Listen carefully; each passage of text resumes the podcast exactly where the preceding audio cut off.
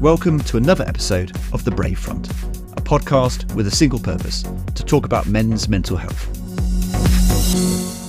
My name's Tim Bainan, and if you haven't done so already, please hit that subscribe button. In the meantime, though, here's what's coming up on the show.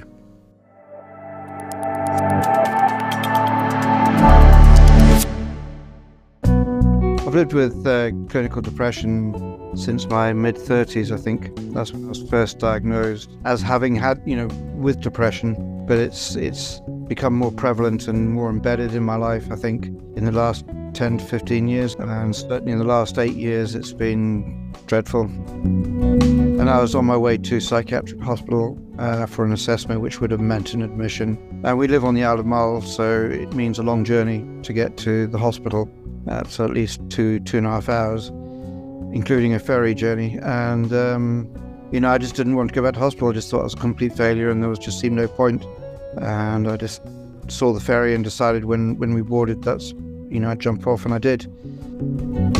I'm not sharing it just to, to get people to be feel sorry for me or to be sympathetic. Um, it's, it's because I've, I'm, I really believe that um, it's possible to live a life, even though we, you know, I'm living with this this dreadful weight at times. You know, the, the whole aspect of the journey was to to to really enjoy exploring and and not to have an agenda and not to feel under pressure to achieve, you know, uh, massive goals. It, you know, I wasn't setting to break out to break any records, so I was really just exploring the coast of Scotland at my leisure, which was a huge privilege.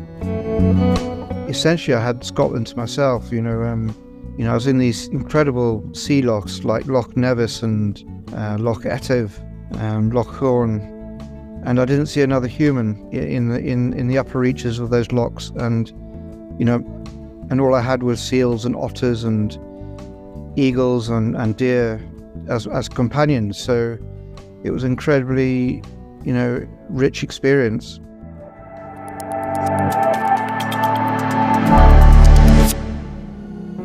Guest this time around, Nick Ray, who you just heard, has, he'd probably be the first to admit, become an unexpected social media sensation. Earlier this year, Nick completed a 3,000 mile solo sea kayaking trip around the coast of Scotland, sharing his journey on Twitter along the way. Throughout the adventure, he also shared the story of his personal mental health journey and his life with depression. His honesty and openness, coupled with the beauty of Scotland and the simplicity of his paddle around its coast, captured the imagination of thousands of people around the world. So, what started out as a personal challenge turned into a journey on which he was joined by a global audience of well wishers and supporters. One of life's nice guys, I spoke to Nick from his home in the beautiful Isle of Mull, where he talked about his early and teenage years in Africa, how life brought him to Scotland, why the outdoors has been such a central part of his life, and how he has lived with his depression for over 30 years. So, the interview you're about to hear discusses some of Nick's toughest times, including his suicide attempt. But in it, Nick also beautifully expresses the power of nature and of time outdoors to provide perspective and to offer someone sitting alone in a sea kayak in the middle of nowhere an almost overwhelming sense of privilege. I love talking to Nick, and although the closest I've ever got to a sea kayak is a pedalo off the coast of Majorca, I can definitely relate to all that he says about the benefits of being outdoors. I've always found that a run or a walk in the fresh air, perhaps through a wood, with the sound of the birds overhead and running water somewhere in the distance, has the ability to wash away troubles and to provide me with an escape from the thoughts in my head or from whatever stresses may be happening at home or at work. And there are countless studies that prove this. A 2021 study by York University, for instance, found that 20 to 90 minutes in nature, sustained for 8 to 12 weeks, had the best chance of improving mood and reducing anxiety. And that doesn't mean you have to hike up a mountain either. It's as much about a walk in the park or just time in the garden. The same study actually also found that while time in nature by yourself is hugely beneficial, doing things in nature in groups can have an even more positive effect. So the next time your family moans about going out for a walk, you can pull the science trump card and explain to them that it's for your collective mental well-being. Depression, however, as you're about to so eloquently hear from Nick, can be an impossible demon to shake off. So if you can relate to much of what we chat about over the next 50 minutes, there are some links to sources of support in the show notes.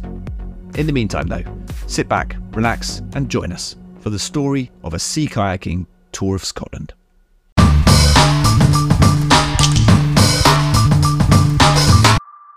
Nick, welcome to the Brave Front. Thank you for joining us. I'm so glad you're able to do so today. How are you? And tell me, how's the beautiful Isle of Mull today? Thanks very much. It's really good of you to uh, invite me. Thanks. Mull is looking sunny and bright today, so it's but it's cold. It suddenly feels wintry today. yeah, it sort of seems to have taken a turn a bit, a bit, doesn't it? Seems, I think this weekend's going to be a bit chilly. So yeah, not looking forward to the arrival of, of deep winter as it's on its way for sure. Make us all jealous and tell us what you see outside of your window. I bet it's better than what's outside my window. Uh, well, I live on a small housing estate, so I've got houses around me.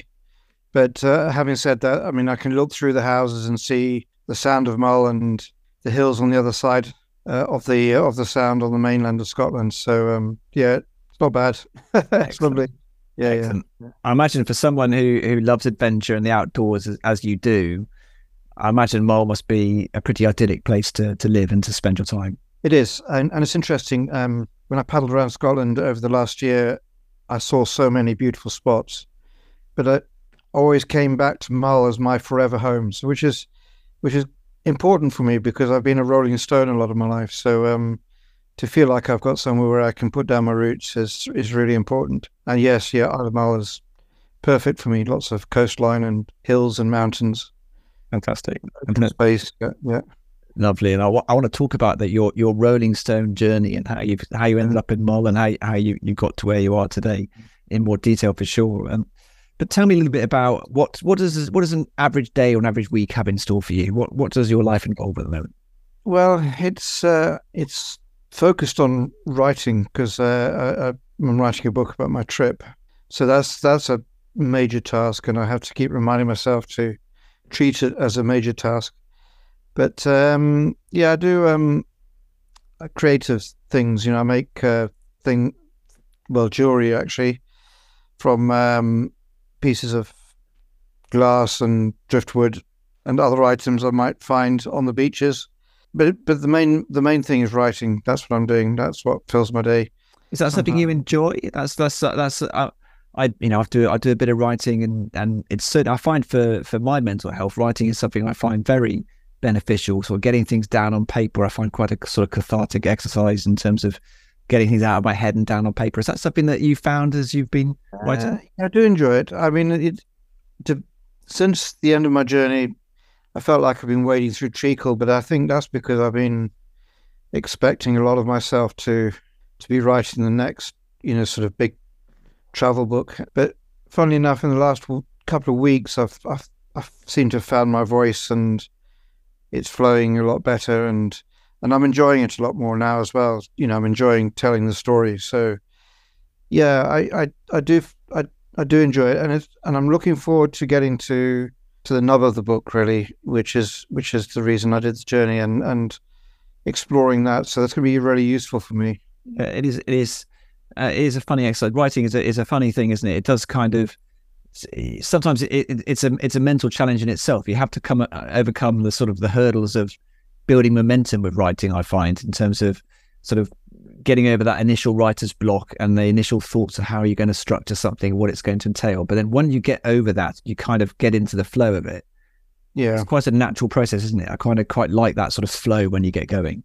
Yes, yeah. I mean, but it, with me, there, there's the element of self confidence as well. So my, you know, my critical self is is very present, and so uh, you know, I, I, struggled. For example, last week I was on a real, uh, you know, I hit a real low because my my sense of self worth and confidence was was really low, and so anything I wrote, you know, I, I thought was absolute rubbish, and you know, I, I saw as quite pretentious. You know, if I if I offered mm. any sort of insights or you know, um, thoughts that I, I may want to share, you know, I kind of viewed them as pretentious gobbledygook, really, and who'd want to listen to that? So, yeah, it, it, it's it's an interesting process. When it's going well, it's it's enjoyable, but it can also be, it can be a challenge for me to cope with myself within that process. If that if that makes sense, yeah, it, it completely does. I I I've, I found exactly the same. I find actually that sometimes when you write, the more you sort of doubt just yourself in terms of in terms of what you're writing. And I actually found some of the So some of the you know one way that I dealt with that was to to write and then not to read it back, just to park it and leave it, and then come right. back to it a number of days later or a period of time later. Um, and so you don't become because otherwise I, I, find myself I become my own harshest critic, and whereas I could have written a thousand words and then draw a red pen through half of it, but if you leave it and park it and walk away from it and come back to it, sometimes you see it with fresh perspective. So I find that probably helped that helped me during that writing process. Yeah. Just yeah. Mm. take take a step back from it sometimes. But listen, tell me a little bit about your background for the benefit of our of our listeners. I'm really keen to sort of find out a bit about you in terms of in terms of your journey, and, and we'll come on to, to the kayaking, we'll come on to Scotland mm-hmm. in a bit. But as I understand it from what I've read, you were born in, in Zimbabwe, in, in the heart of Africa. Yeah, so well, I grew up in in what was then Rhodesia, of course. Um, but uh, yeah, I lived there till I was fifteen. Very happy childhood in many respects. You know, my father was a, a, policeman, so we moved around a lot. And some of the places that we lived were right out in the in the wilds, literally. And so I, you know, that's where I was introduced to to wildness and wilderness. And um, so I was very very lucky to grow up uh, a feral sort of childhood, really. And then was that something that your parents embraced? Did they encourage you to get out? Uh, most, and, yeah, most definitely. Yes, I was very, very lucky. And my, my dad was particularly, yeah, he was particularly um, fond of the, the the wildness of Africa, and yeah, he he just just through sharing time with him and being out with the family, you know, I learned a huge amount about being comfortable in in wild space and um, being comfortable with discomfort. For example, you know the the sitting for hours, waiting patiently to watch, you know, wildlife, and um, yeah, being patient and being quiet and silent and being respectful, I suppose, of, of wild spaces.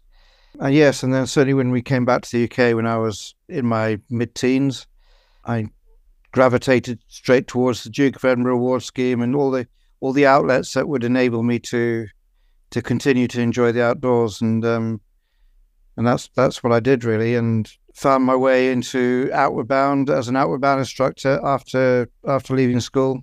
Um, I didn't go to university; I just went straight into the outdoors and um, worked for Outward Bound for many years, and was very lucky to have an incredible time with them. And I went back to Africa with Outward Bound. I worked for Outward Bound in Africa for a few, well, for quite a few years, and then after Outward Bound, kind of uh, drifted a bit, but I sort of always working with people. So I entered the mental health field. Uh, so I worked as a support worker for a, a, charity in the north of England and then in, in the middle of England.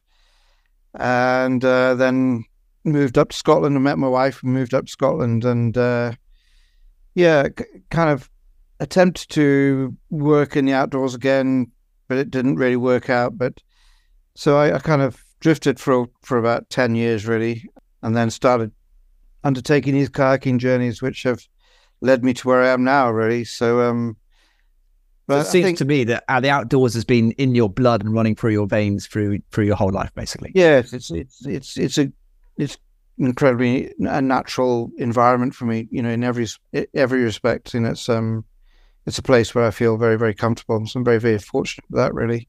Can I ask what brought your family from and you and your family from Africa to, to the uh, UK? It was the yes, it was the civil war at the time in, in, in what was Rhodesia and between what became Zimbabwe. So yeah, so we it was the uncertainty and um, my father being in the police force meant that he was on the front line and uh, was was in harm's way a lot of the time. So you know, so we decided well they're they're from England originally, so we uh, we ended up back here, um, which was a complete culture shock for me as a.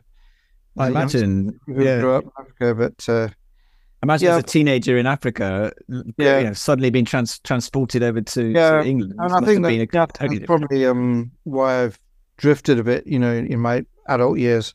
But having arrived in Scotland, I feel very, much, you know, it's funny being in Scotland. I feel like I found my home. Uh, there's something about the Scottish culture and the Scottish landscape, a Scottish way of life that is, is reminiscent of Africa. You know, it's um, very much a can-do attitude, and uh, you know, people don't think twice about having to drive long distances or, you know, go shopping, you know, about 20 or 30 miles away or travel two hours to get, you know, to get to the nearest supermarket, which is very similar to, to my life out in Africa.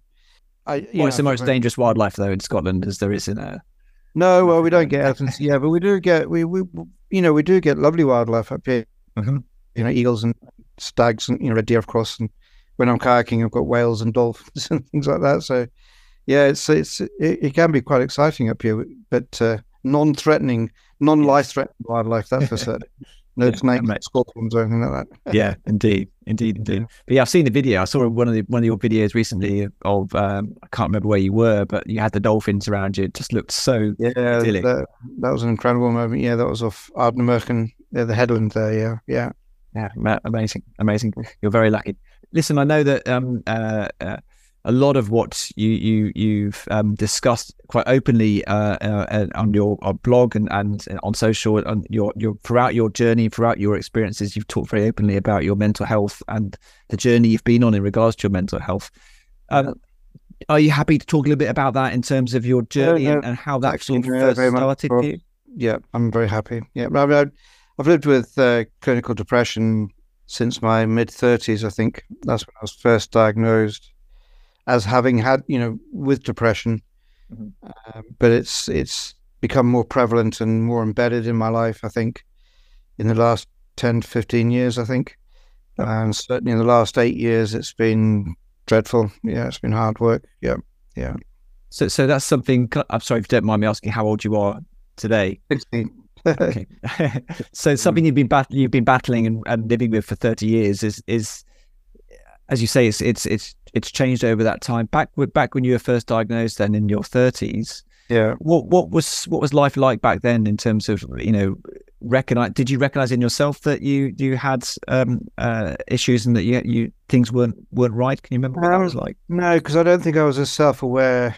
Mm-hmm. You, you, know, I think I was um, I was a I was a young man who who lived to burn his, his candle at both ends. I was. Mm-hmm yeah, I was, I was incredibly active, and and you know when I think back to myself, then you know there, there's certain aspects that I think I was pretty okay at, but you know I'm pretty you know shamefaced. You know when I think about you know how I kind of um yeah just ignored the important things in life, maybe you know in terms of being more mature with certain choices that I made and, and uh, how I approached work and my relationships, etc. So you know, I think I didn't, I wouldn't recognize having had depression. I think, you know, that it, it came to a point when I think what happened was I was, you know, I was, I was working for Outward Bound and I was working very, very long hours and quite a high pressure job. And, and just one day I just couldn't function. You know, it was just sort of crashed and burned and the GP signed me off. But then I got eventually referred to the, you know, the, the psychiatrist who identified uh, you know, a, a, deep depression. And then I, that was the first time I kind of had time out in a psychiatric unit, although it wasn't on a ward. It was like a outreach um, home. And it was, I think when I was about uh, 38 or, yeah, about then, I think I was when I was first admitted into psychiatric care on a ward because of um, uh, suicidal ideation. Um, and I, you know, I went into hospital a few times around that period and then there was a long gap. I met my my my my second wife, Karen, and and so if there was a long gap where my depression was at bay, but I think you know I always struggled with with a low sense of self, and and it just got worse. And and I think when I kind of lost a little bit of direction, employment wise, I really didn't know where to head and what where to focus my energy in terms of a meaningful, gainful employment. Mm-hmm. Um, I kind of, I think I, I struggled a bit then with myself. Yeah, it sounded like was, was that like a self, uh, in, in, a way, you know, one fed the other in terms of being being unable to to your your depression, uh, and and that sort of point in your life, both sort of made the situation worse. Is that if that makes um, sense? Yeah, I don't know. I think um, yeah, it's difficult to say really. Um, I, they didn't really go hand in hand because you know, we, we, we had a really happy life. We've always had a happy life, Karen and I. It's, you know, that's the odd thing about my depression. It's not, it's not as if it's it's not circumstantial. I don't think it's not because you know I live with incredible finance financial worries or you know we're incredibly fortunate. You know when I look at what so many people are facing at the moment, you know I am in a very very fortunate position given you know just mm. had a whole year off to follow a dream really and you know not many people very few people could ever ever think of doing that so I'm incredibly fortunate, and yet, you know, I really struggle with with being able to in, enjoy life or feel that I have anything of worth to offer, or you know, any kind of belief in myself. And and the way I describe it, it's like it, it's it's a constant process. It's a I don't like to use the word battle because mm. there's there's awful connotations around battle, but it is a it is a process where I'm I'm constantly working to stay ahead of the depression. So I'm employing, you know, mindful techniques. I'm employing cogn- cognitive behavioral uh, processes. Uh, so I'm not being lazy about. I, I attempt to do all the things that you know people with depression are encouraged to do. You know, live a healthy lifestyle and, and connect with the outdoors. But despite that, you know, there's there's these moments like last week where where the only solution that seemed to keep coming, you know, it was like going around in circles, and the only outcome that seemed viable was to to take myself off and disappear. You know, and when I say disappear, was you know to to to take my life, and and I and, it, and it's dreadful because I know, you know, then I go into this process again. There's this cognitively, I know that that's you know that's um isn't it's not an option, and yet there's something in within me. It's you know, I can't if it's a feeling or a thought or a belief, it's it's it's it's almost it's almost ingrained in me to to um to think like that or feel like that. And I find does it very. It feel, does it feel like you're not in control of your your your mind at that point, or your mind's that um, side of your mind's in control of you? It worries me that um, sometimes it can be incredibly persuasive. Mm-hmm. So um, there even on my journey there were there were there well there were two times on my journey when despite all the fantastic incredible experiences I was enjoying that uh, you know this this this this awful feeling swamped me and and I really had to to struggle. I really had to fight hard not to not to um, be a lured, you know, lured into into um, making a dreadful decision, and um, and it, and and that's when I get exhausted, you know. So it's it's that's when I say to you know I'm I'm in touch with my psychiatric nurse, you know that's when I really get tired because you know I'm it, it it's uh it's uh, you, you described it so well. Where you said that it's it feels like you know you're you're trying to stay one step ahead of it all the time. Exactly. Almost like having a, a you know a, a, demon chasing you. That's that that you're just trying to stay ahead of uh, all the time. Yeah, yeah, and and it's and it's difficult to describe because you know it it it's not there all the time. So mm. you know, and I think that's that's the insidious thing about depression is that you know anybody would look at me at times and think, "Cracky, you know, he's he's actually quite good fun to be with. You know, he's not boring. You know, he's not, you know, I can I can function really well, and um, you know, I'm coherent, and yeah, you know, I can I can I can hide it away, I suppose, and that's the and, and and so yeah, and it does that with me sometimes. That you know that there are times when I think, "Well, cracky, you know, why why was I even, you know, when I share stuff on Twitter, I get, you know, a week later, I feel quite embarrassed because that's not how I'm feeling or thinking a week later. And I and I. But I think as we've as I you know looking through some of your Twitter, I think a lot of people can can relate to to what you're saying at that moment in time. Uh, so I think you know in a way you're reflecting what a lot of people who also suffer from depression or, or you know how they feel in those moments as well. Yeah. So I think they recognize themselves in what you're saying for sure. Yeah, and and this is and for me this is why conversations like the one we're having right now are, are so helpful because you know although I'm I, I, I will continue to live with it to know that that by sharing my experience may help others helps me live with with with what with what I live with, rather than you know just becoming a completely private morass. You know, it's like you know, I'm not sharing it just to to get people to be feel sorry for me or to be sympathetic. Um, it's it's because I I'm I really believe that um, it's possible to live a life even though even though we you know I'm living with this this dreadful weight at times and and I you know and I and I often look at people who have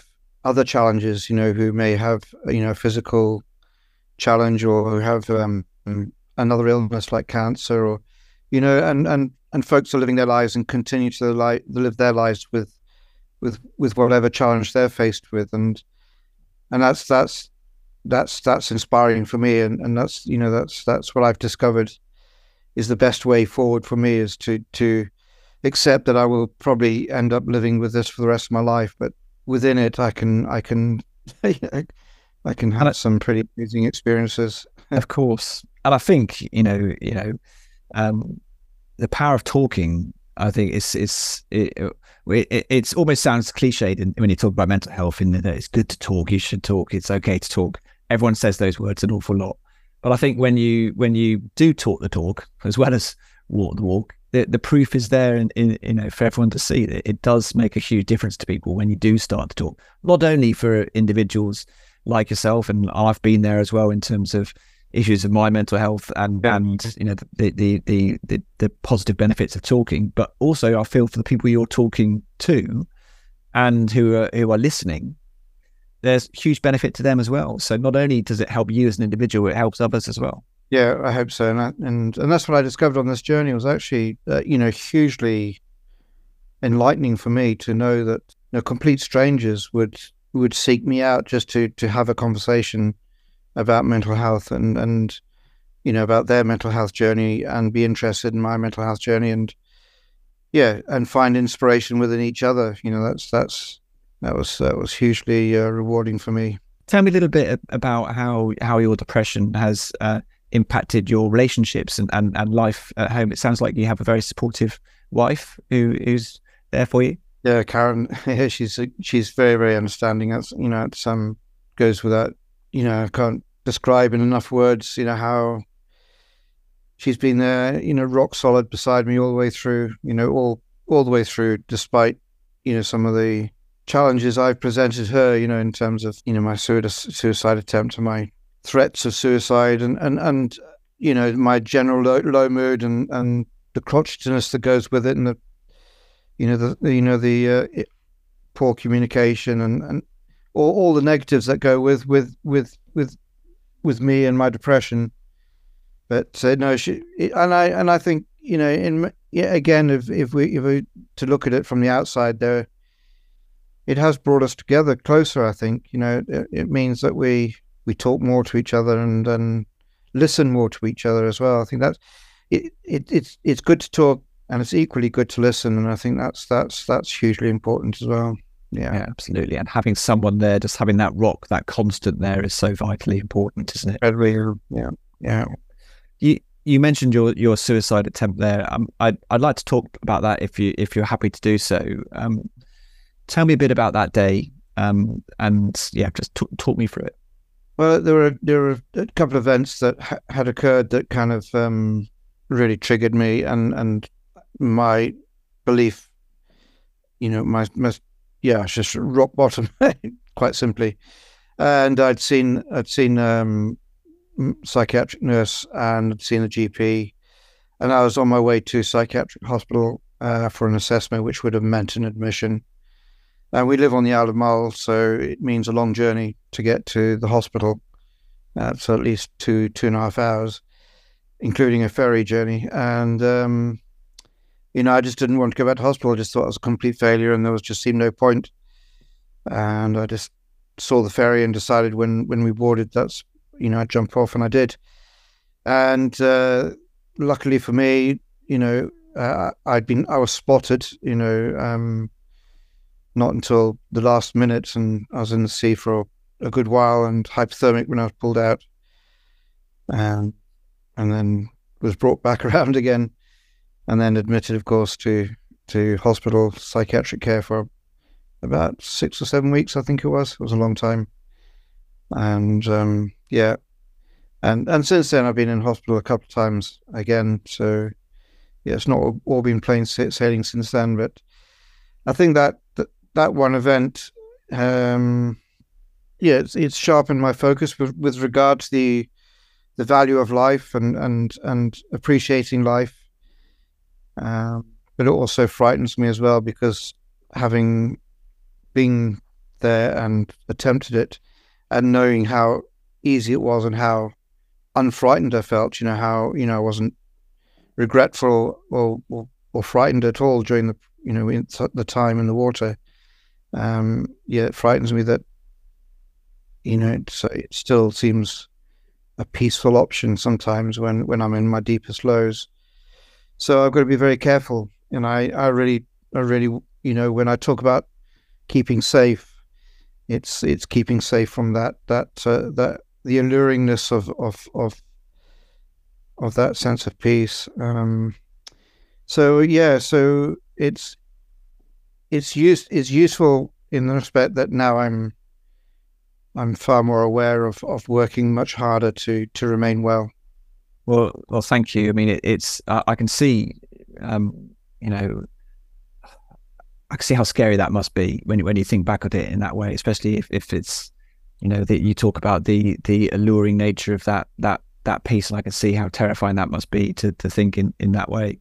Um, tell me a little bit about. Um, I, I read again on on your Twitter, um, and I think an article in the BBC as well about you you meeting up with the ship's bosun who who saved your life as, on, yeah, this, on part of your journey. Yeah, this was absolutely incredible, and it wasn't planned at all. It was totally unexpected. Um, all through my journey, well, early on in my journey, because I had planned to visit the Isle of Eigg, which is an island uh, on off the west coast of Scotland and not far away from where I live in terms of paddling. It's only a day's paddle away. But I never managed to get there because of the weather. And so, right at the very end of my trip, I paddled round to the west coast and then across to Eigg. And it was if it was a synchronous moment, if that's the word. Yeah, you know, he he Donald lives on Eigg, and Donald is the bosun on the ship, which saved my life. You know, he he launched the rescue boat off the the um, the ferry, um, which he was on, and um, it wasn't the ferry I jumped from; it was another ferry, and that boat was the one that found me. And he described, you know, this this boat brought brought me in, uh, you know, alongside the ship, and they couldn't get me a sh- aboard because it was too high. And he described with with tears, you know, how he saw me in a crumpled heap in the bottom of this rescue boat, and and you know, it, it was just one of those hugely impactful moments. So there wasn't a dry eye in the house because there were quite a few people around at the time, and uh, you know, these two big.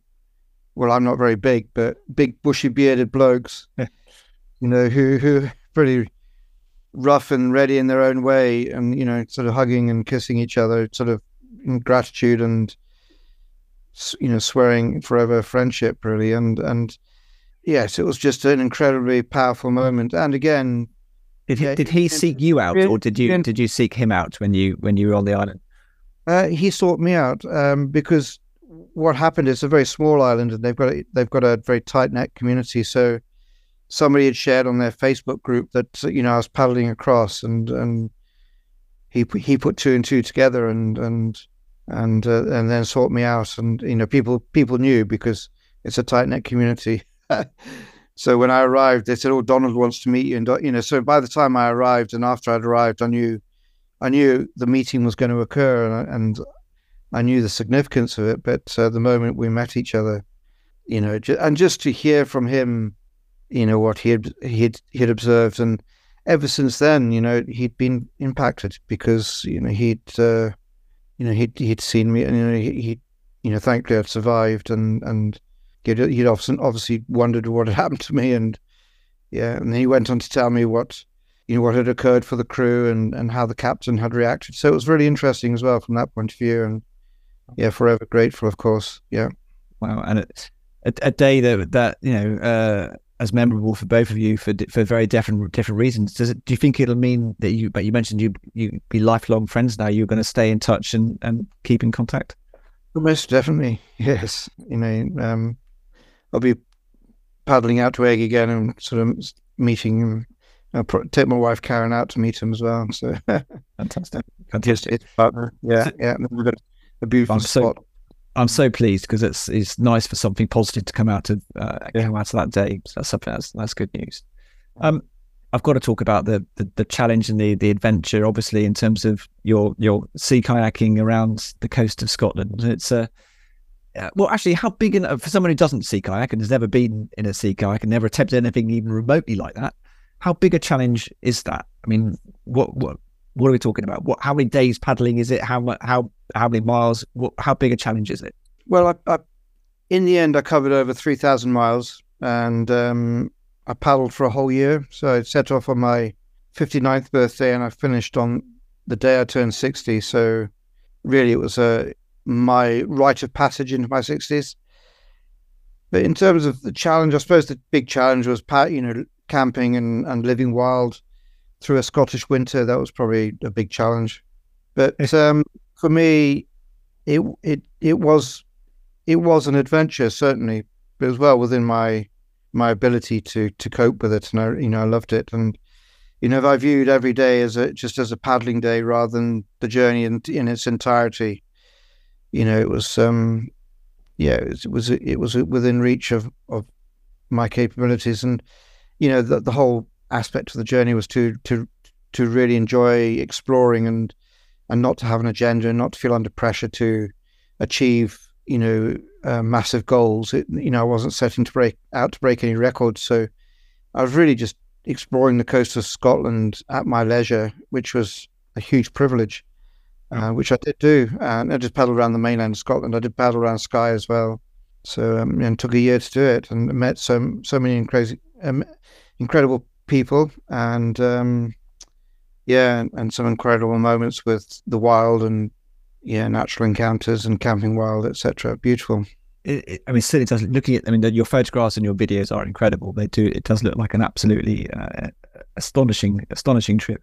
I imagine though that camping, especially and kayaking, in January, December, January, February, perhaps isn't as appealing as spring and summer. Perhaps am I am I wrong, or is there beauty in different ways? Um, I actually didn't. I I actually found I enjoyed winter more than I I, I thought. Um, the, the, difficulty, of course, was getting dressed every morning. You know, getting out of my nice warm my bed clothes and putting on damp kayaking clothes.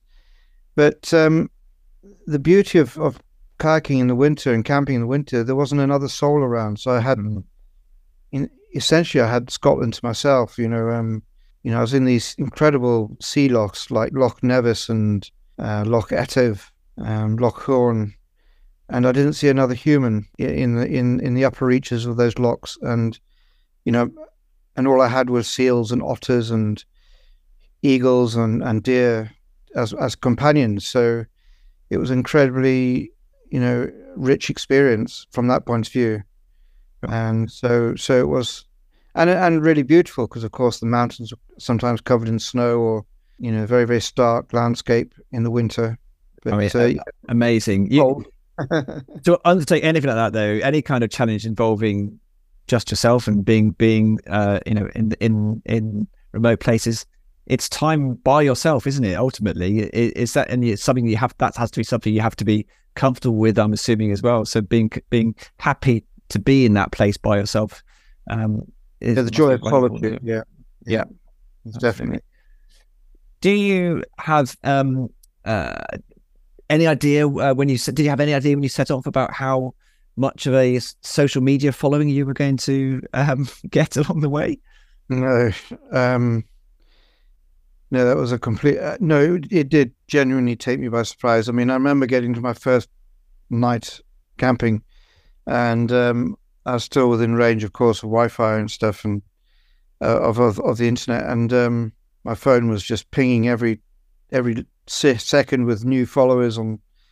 I had to switch all my my my alerts off because it was just going crazy. And um, yeah, and then and it just seemed to capture people's attention. And and it really, well, I suppose it, it enhanced the journey from that moment onwards. I, you know, I um, I found that uh, I had people from all over the world showing a huge interest in what I was doing and where I was, and yeah, just enjoying my photographs. And it was a, it it turned you know turned out that I create, well, not I created, but a, a a community grew up around me, which was was really rewarding. Did that feel a bit like having sort of companionship along the way because uh, those people were were taking such a keen interest in in everything you did? I just want to why do you think that it, it, happened in that way? There's lots of people who go on on on journeys and adventures who who don't get followed in the way that, that you did, but as you say, it seemed to capture people's imagination. And yeah, and, um, maybe because I, you know, maybe I was not out to prove anything. You know, I was just um, out to amble around Scotland and wore my heart in my sleeve. I suppose. You know, I, I spoke about my experiences as the, as they emerged. You know, to be honest, when I set off, I just I actually said I'm I'm you know I think I said to my wife I'm I'm just an old bloke going for a a paddle for a year. And, you know, why would anybody be interested? And I think that's probably why people were interested because you know, um, not obviously because I, you know, I, I have a huge amount of sea kayaking experience, and you know, I've done it for years and years and years. So, from that point of view, I was well able to handle myself. But to all other intents and purposes, I was I was fairly ordinary, and you know, and I I really attempted, and I and I continued to attempt to to share my experience in a way I hope is you know in, engenders ac- a sense of accessibility for adventure and um, outdoor connection for everybody. You know, I, I do worry at times that um, adventurers like myself, people who who have passions for sport, can actually be a little bit more, you know, unwittingly quite exclusive. You know, it's like, um, well, yeah, you can go sea kayaking, but you need to join a club, or you need to do all these courses first, or you need to yeah. attain these levels first before you even think about, you know, kayaking in certain places.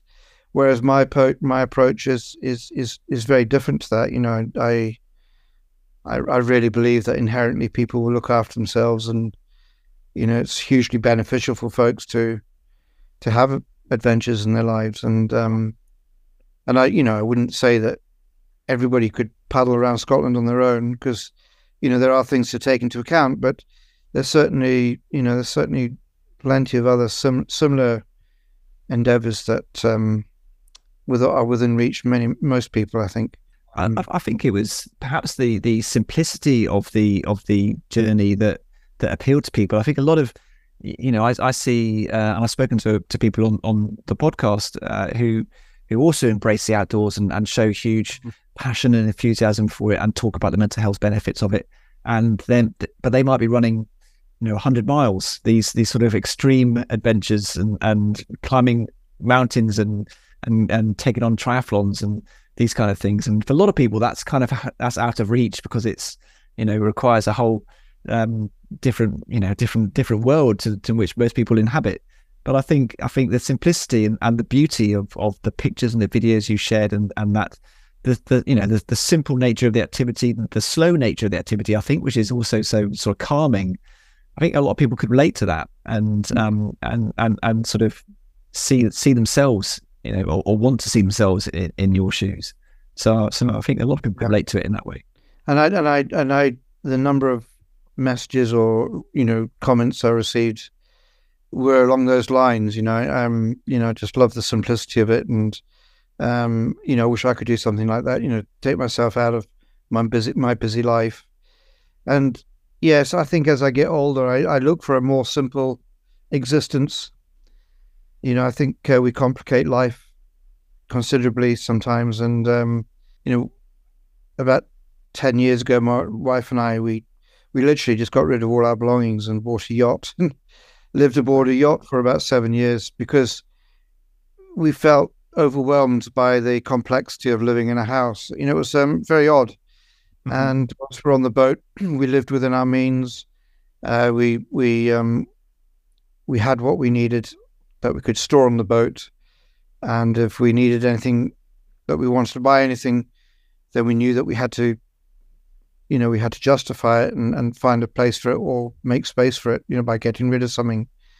And um, yeah and i think a lot of people do seek that you know particularly nowadays when we for a lot of people there's a, there's anxiety around the climate and and how we relate with each other socially and and there's, there's a lot of anxiety out there and i think what calms anxiety is a, a, a desire for simplicity um, and honesty, I suppose. And that's the other thing. I think you know, when one becomes simple, and we we become more true, you know, to ourselves, and therefore, you know, in, in the way we relate with other people, it's it's it, you know, it's a more um, honest and and open um, dialogue. I think.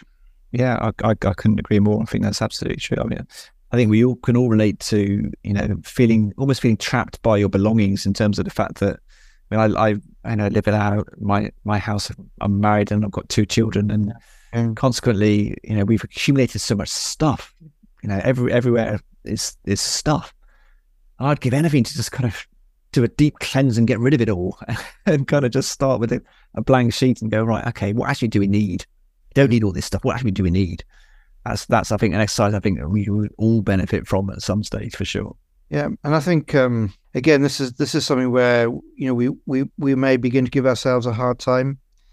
You know, it's it's not our fault really that we we we live like this nowadays because it's out there. You know, and and and you know we're we're, we're propelled towards buying stuff because you know of of the way things are, are sold. You know, portrayed portrayed to us and and you know we find that we may need you know we need we have to exist with it because nowadays you need smartphones to pay your bills or you know it, it's all shifting towards you know that lifestyle but it, but within that i think it's you know it, it may be finding the opportunity to to take time out and go away for a weekend or you know go and go and glamp somewhere in a yurt and and and just live where there's only a standpipe and you know collect your water from one pipe and all those things really that that you know you probably wouldn't want to live your life all all all the time like that but it's those moments of simplifying the process of existing that allows you to to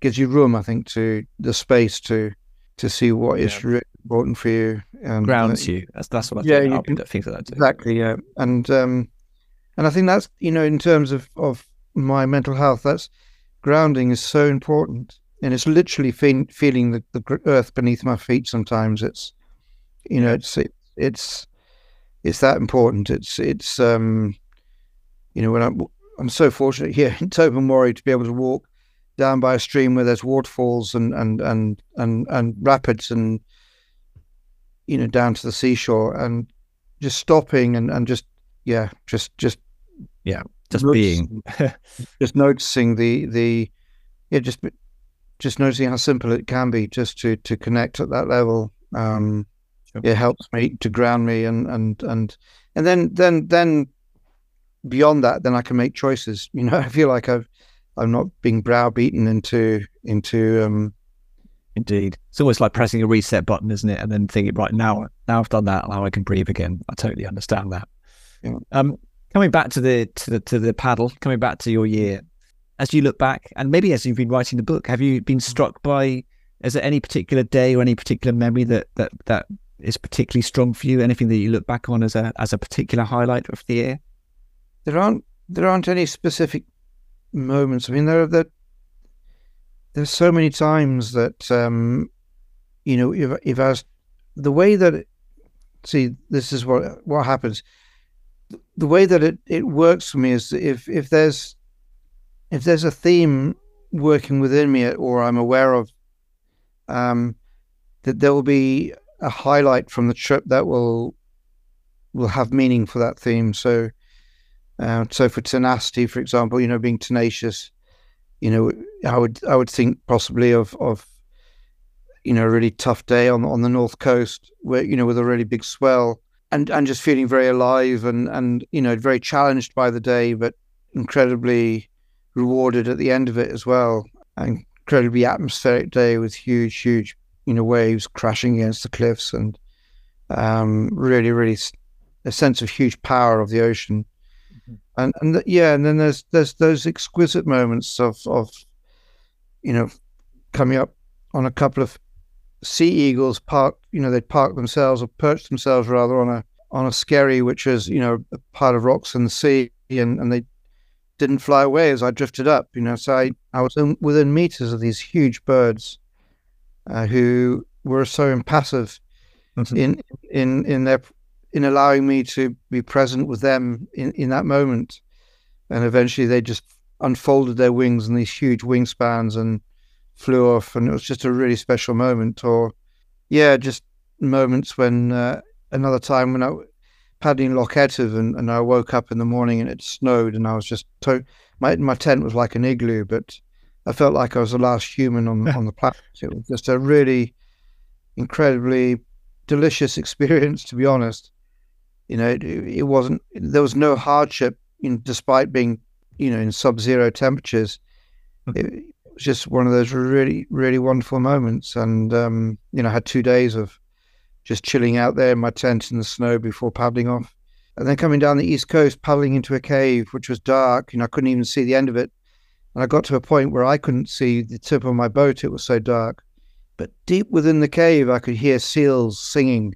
Hmm. uh, they weren't singing. They were just calling to each other but it sounded like singing and it was incredibly spectral but also tuneful and beautiful.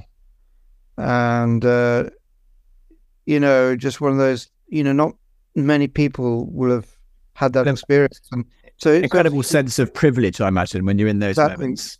exactly. That's that's that's that's exactly what I felt. And um now you kind of wished I could have bottled it and you know bottle it you know little bottle it in a bottle and and, and share it around. But Mm. um yeah those moments. And then lots of little childish boyish moments you know I think um this journey was great for me in terms of um reconnecting with that sense of curiosity and inquisit- inquisitiveness which was was reignited the sense of play within me and so you know, paddling under sea arches or going in through caves or paddling around a headland, wondering what was around the other side. And yeah, just just just delightful, really. Wow. Yeah. So tell me that obviously that was an incredible adventure for you, lasted a year. What comes Mhm. next? Is there anything else on the on the horizon? Uh, well, nothing huge, but I'm I'm keen to have lots of little adventures. So uh, I've been talking about sort of. Go, I've never. I've funny enough, I've never kayaked all the way around the Isle of Mull in one go. I've I've done all the coastline, but in different on different days and different months and different years. So I'm thinking of maybe sometime in January pad- paddling off and going around Mull. Okay, in I- January. Okay. In, yeah, in every nook and cranny, uh, and just exploring Well, It'll take me about ten days to do to do the whole the whole coastline. Uh, January, February. Um, Fantastic. you know, I, I I have a sense that I'm going to be quite busy next year. I've got my book, of course, to write, and um, you know, I'm, the interest has been fantastic in terms of my journey. So people invite me to to speak, or um, and the other thing, I you know, as a result of my trip, is I've I've connected with people who want to paddle with me. So you know, people want to kayak with me. So I think a lot of my time will be given to that as well, sharing time with people on the water, which would be fantastic. Fantastic. And you also wrote as well about the fact that you said that you know the end of one adventure has sort of started the next in terms of your sort of journey in terms of raising awareness of mental health and supporting Yeah. others and, and this Yeah. being the start of a whole new journey for you in that space as well. Exactly. Yeah, and and I think I want to increase that that exposure for myself. You know, I want to do more public speaking. I want to um, attend. You know, I just want to share my experience. It's a funny thing, really. You know, because that that requires a, le- a level of pushiness which I'm not very used to. I'm not. I'm not. I'm not somebody to used to. You know, um, how can I say it? Promoting myself in a way that gets myself noticed. I don't, I don't know. I, I, I don't. I, I wouldn't. I wouldn't say 112,000 followers on Twitter is that's No, quite an achievement. I don't think Yeah. you've been pushy in any respects at all No. to get that to get that huge following. Yeah. So I don't think that's a No. something you need to worry about necessarily. And- yeah, and I, I think my, my, my goal is, is is is to set up a charitable foundation as well to um, provide the means for folks to have adventures in their lives, and this this will be people in the in the later years of their, their adult life, really, Fantastic. uh, who, who and with a focus on people who may be facing mental health challenges in their life. So, but that that you know, I've got to write the book first. I think before I can, you know, I can put my mind and com- you know effort into that. I think otherwise I'm spreading myself too thin. One step at a time, mate. One step at a time. I yeah, learn from experience. That's that's that's what I need to do. Yeah, indeed. Nick, thank you so much for, for being so open and being so honest and, and sharing so much of your journey and your your uh, adventures with us. I, I really appreciate you uh, being so candid and being so open. It's been fa- it's been absolutely amazing, fantastic. Thank you very much for your time. In my pleasure. Thank you. Thanks, Tim. Right, take care. Cheers, Nick.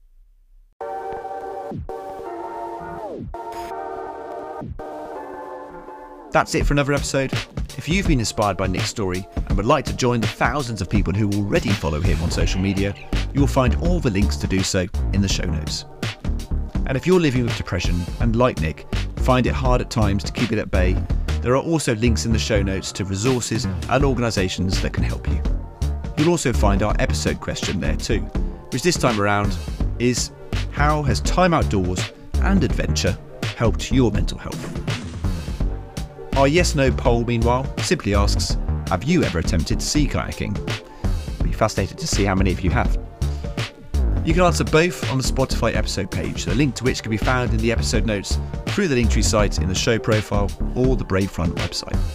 You can also interact with the show by sending us a voice message. We're always really keen to hear what you think of our guests and the subjects we've been discussing. You can also tell us your ideas for topics and things you'd like us to cover. Again, just head to the episode notes, the Linktree site, or the Bravefront website for more details and the links to do so. And finally, if you've enjoyed the show, please leave us a review and subscribe on whatever platform you usually get your podcasts. In the meantime, though, look after yourselves, and I'll see you soon. Take care.